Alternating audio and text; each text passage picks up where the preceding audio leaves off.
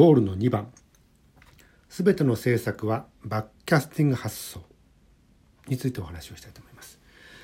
とゴールの1番でバックキャスティングについてお話をしました。ですのでこの内容についてはわかるかと思うんですけどもでそれは本当に実際にはどうやって起こってるのかなってことについて特に国の政策っていうものの中から見ていきたいなと思っているのがこのゴールの2番です。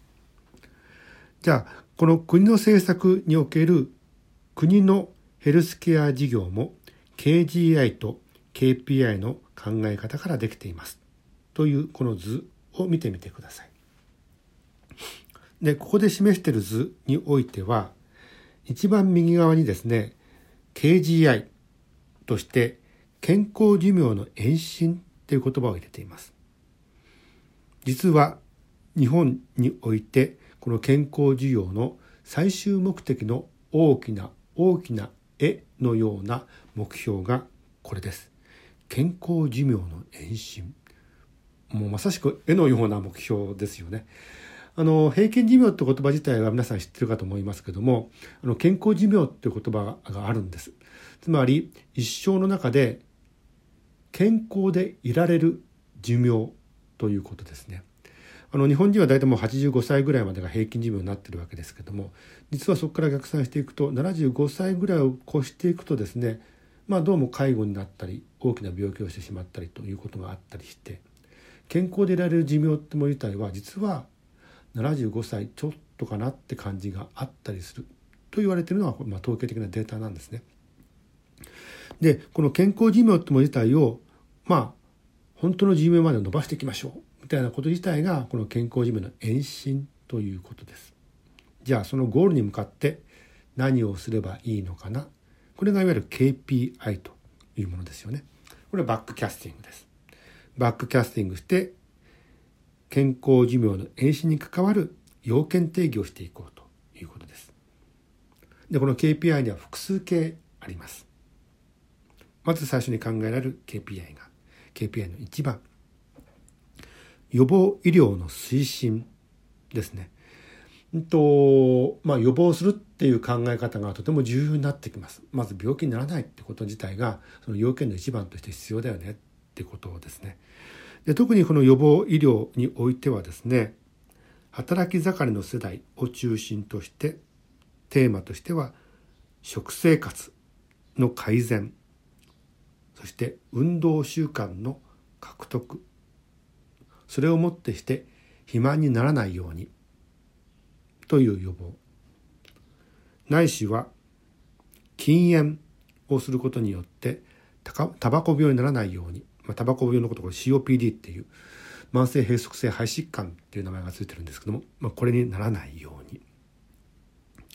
そして摂取することによって、まあ、肝機能の悪化をもたらさないように。そして休養まあ睡眠をしっかりとって精神的社会的失調とかうつにならないようにっていうことを考えていると、まあ、これがいわゆる予防医療の推進という意味での KPI の1番さてこの KPI の1番だけで僕たちは健康寿命の延伸ができるのかっていうといやそうじゃないよななんか足んないよなって考えていってじゃあ複数となるところの2番目は何だろうなって考えていくわけです。そこで出てくるのが KPI の2番検診ちょっと字を変えて検診の受診率の向上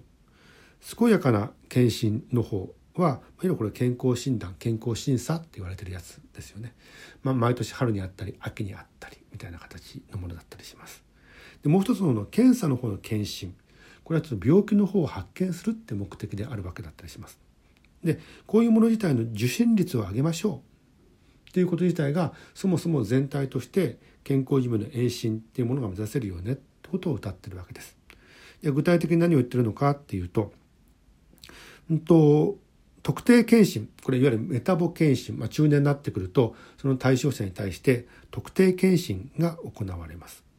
まあ、一般名メタボ健診って言われてるわけですが、まあ、特に何を目的として、まあ、検診をするのか高血圧糖尿病脂質異常症みたいなところをちょっと重点的に行います。その結果として脳卒中っていう病気にならないように心筋梗塞を起こさないようにさてじゃあ今度は検査の方の検診という言葉を使って例えばがん検診がんにならないように HIV 検診エイズに至らないように歯科検診虫歯とか歯周病にならないように、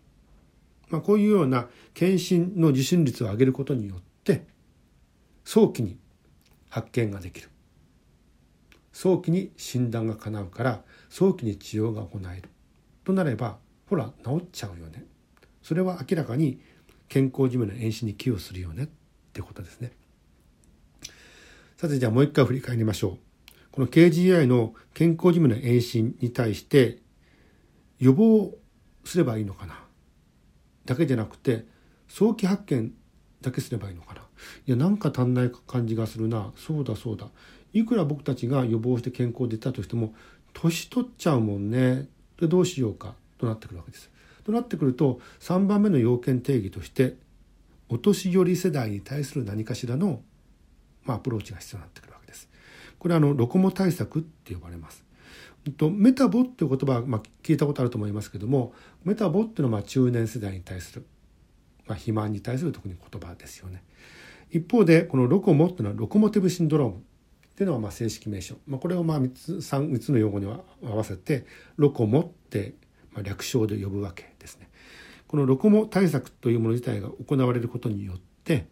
介護状態というものを予防できるつまり要介護っていうもの自体をなくすことができるよねに伴ってっていうことです。つまり今回国の政策としてはですねこの健康寿命の延伸という KGI に対して3つの KPI をしっかり当てました。KPI の1番が予防医療の推進 KPI の2番が検診の受診率の向上 KPI の3番がロコモ対策おおよそこの3つの要件が整うことによってこの KGI が果たせるでしょうということになっているわけです。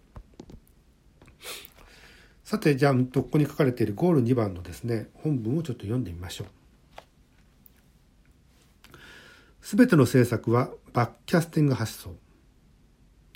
健康寿命の永進というシンボリックな言葉が発信されるきっかけとなったのが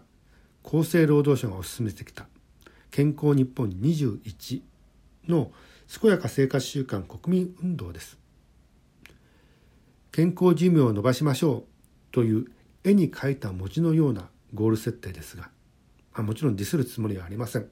だって私はこの事業の推進室を詰めましたので、かっこ閉じ。まあ、これがまさしく KGI です。しかし、健康理想業理想郷は漠然としすぎています。そこでこれを確実に達成するために設けられたのが、いくつもの実行項目とそれぞれの到達目標です。健康寿命の延伸、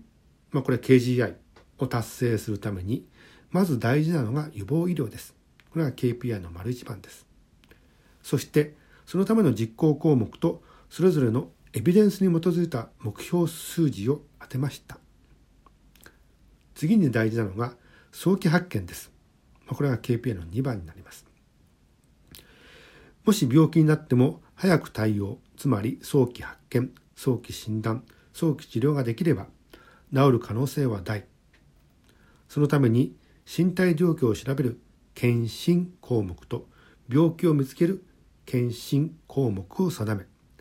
それぞれに段階的な到達数値つまり検診実施率を掲げました。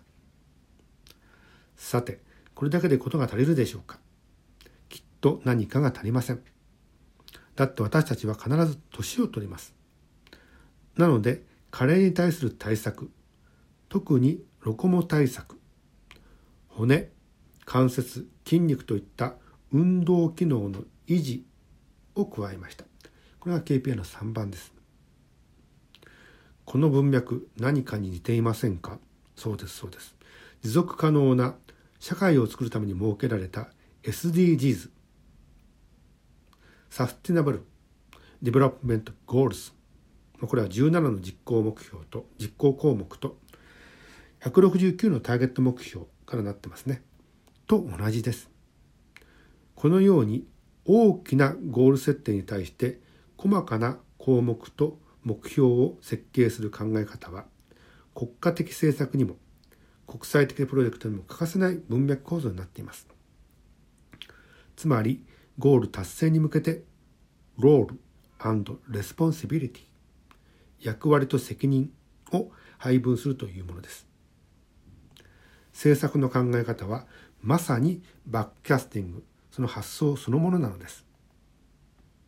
ということでございます。いかがでしょうか。これがゴールの2番になります。